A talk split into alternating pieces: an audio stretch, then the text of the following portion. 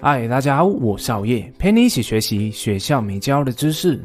你是否经常忙得团团转，一心想努力完成重要的事项，却不够重视当下？又或者是觉得凡事需要亲力亲为，不懂得向他人求助，总是觉得依赖他人就是一种懦弱，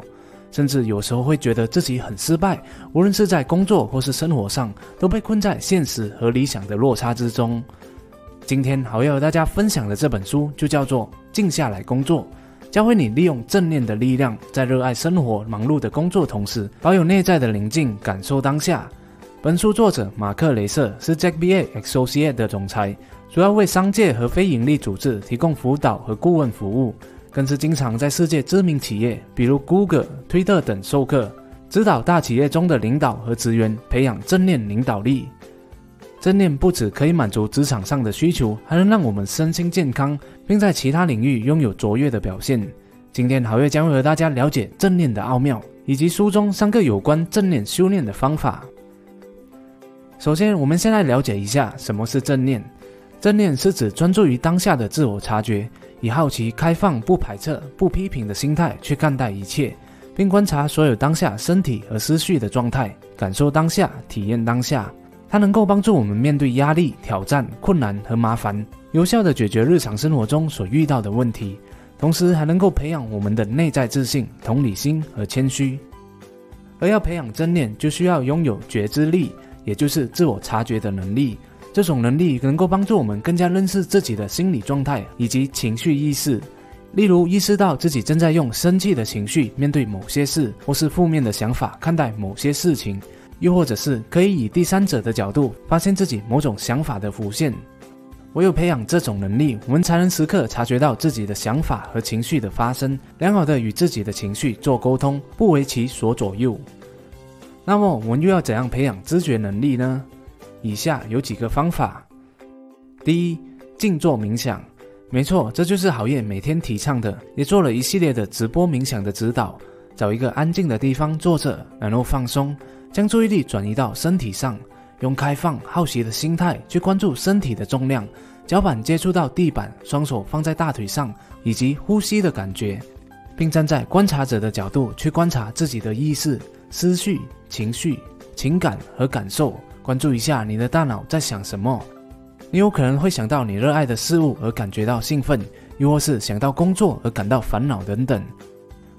关注一下自己有什么样的感受和情绪，但只要关注就好，不要做任何的批判。认识和接纳那一个最真实的自己，最后放下所有的思绪，将注意力转回到身体上。当你养成了规律的冥想后，就能够将觉知能力导入在生活当中了。想要学习冥想的朋友，也可以参考好业解说练习冥想的影片哦。第二，避免惯性反应，培养情绪觉知。假如你今天骑车或是开车的时候被人逼了一下车，你的直觉情绪一定是很生气，马上就想要多临敌几下，又或是怒火冲天，在车里面骂了几句脏话，并可能就会和对方产生争执。当我们的情绪被触动的时候，往往就会因为没有多加思考，出于愤怒等情绪做出直觉性的反应，这样会导致我们很难以正念处事。如果我们无法意识并调整好自己最初的情绪反应，很可能就会把事情搞砸了。所以说，当你的情绪被触发时，不妨先深个呼吸，冷静下来，先不要谴责他人，直到你不再激动时，问问自己，这种情绪是否似曾相识？是什么原因导致我会有这样的情绪？当面对这样的状况和情绪时，我会有什么样的反应？我是偏好冲突，还是偏向于避免冲突的呢？最后再来问问自己，从现在开始，对于所有的当事者来说，什么样的回应才会带来最好的结果呢？当你尝试运用好奇心去探索自己身上所发出的情绪的时候，久而久之，你就会掌握了正念的运用，时刻好好的与自己的情绪相处。而你又有过哪些容易情绪失控的经验？想要破口大骂一些向你倒垃圾，导致你心情暴躁的人呢？当你面对这样的情况时，又是怎样让自己冷静下来的？也请你在下方留言，让大家可以参考和警惕，不让事情往更坏的方向发展。第三，学会依赖。在现实社会当中，我们经常标榜自我，推崇独立，认为应该要照顾好自己，独当一面，在衣食住行和许多情况下，不依赖他人才算是为自己负责。认为任何事情依赖他人都是不好的。我们会不想依赖他人，是因为害怕他人会让自己失望，又或是害怕事情的结果不如预期，所以会经常采取自保的行为，封闭自己的心和感情，努力的变得更强、更独立。但是这些看似迈向独立的行为，招来的却是反效果。因为抗拒协助，所以任何给予我们的协助都会被排斥在外。但其实，所有的企业、个人和家庭里，都是建立在互相依赖的关系里面，才能造就完整的社会运作的。作者曾经带领了一个团队，他每周都会带领学员做静观冥想，准备分享的内容，从禅学的书里面朗读几段话，还有包办所有的行政工作。好几年的时间过去了，虽然带团让他成长了很多。但有时候却让他感到非常的疲惫。最后，他觉得这一个团队好像变成了一个沉重的包袱，索性就直接宣布休息请辞了。而在隔天，他收到了一位成员寄来的电子邮件，提议一起共进晚餐。但晚餐当天却来了团队里面全部的八位成员，表示不接受他的请辞，并决定为他分担所有的行政工作，承担更多的责任。也让他可以继续专心指导禅学，不再分心于其他琐碎的事而感到压力和无助。作者对于这件事的转折感到非常的惊讶、感动和开心。他突然意识到自己在经营这一个团队时，一直在抗拒依赖他人，凡事都自己卷起袖子来做，甚至无意间低估了团员的投入程度，而这也阻碍了团队的成长。因为害怕他人会让自己失望，而拒绝依赖他人，妨碍了自己交出掌控权的想法。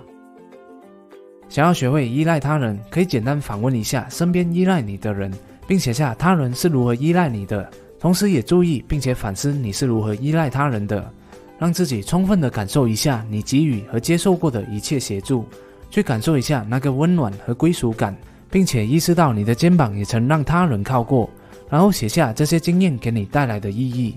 从现在开始，充分的感受你生命中重要的人际关系。无论这些关系在你的生命中扮演什么样的角色，当你接受并学会依赖他人后，你将可以感受其中你从未体验过的归属感，以及大家给你带来的依靠。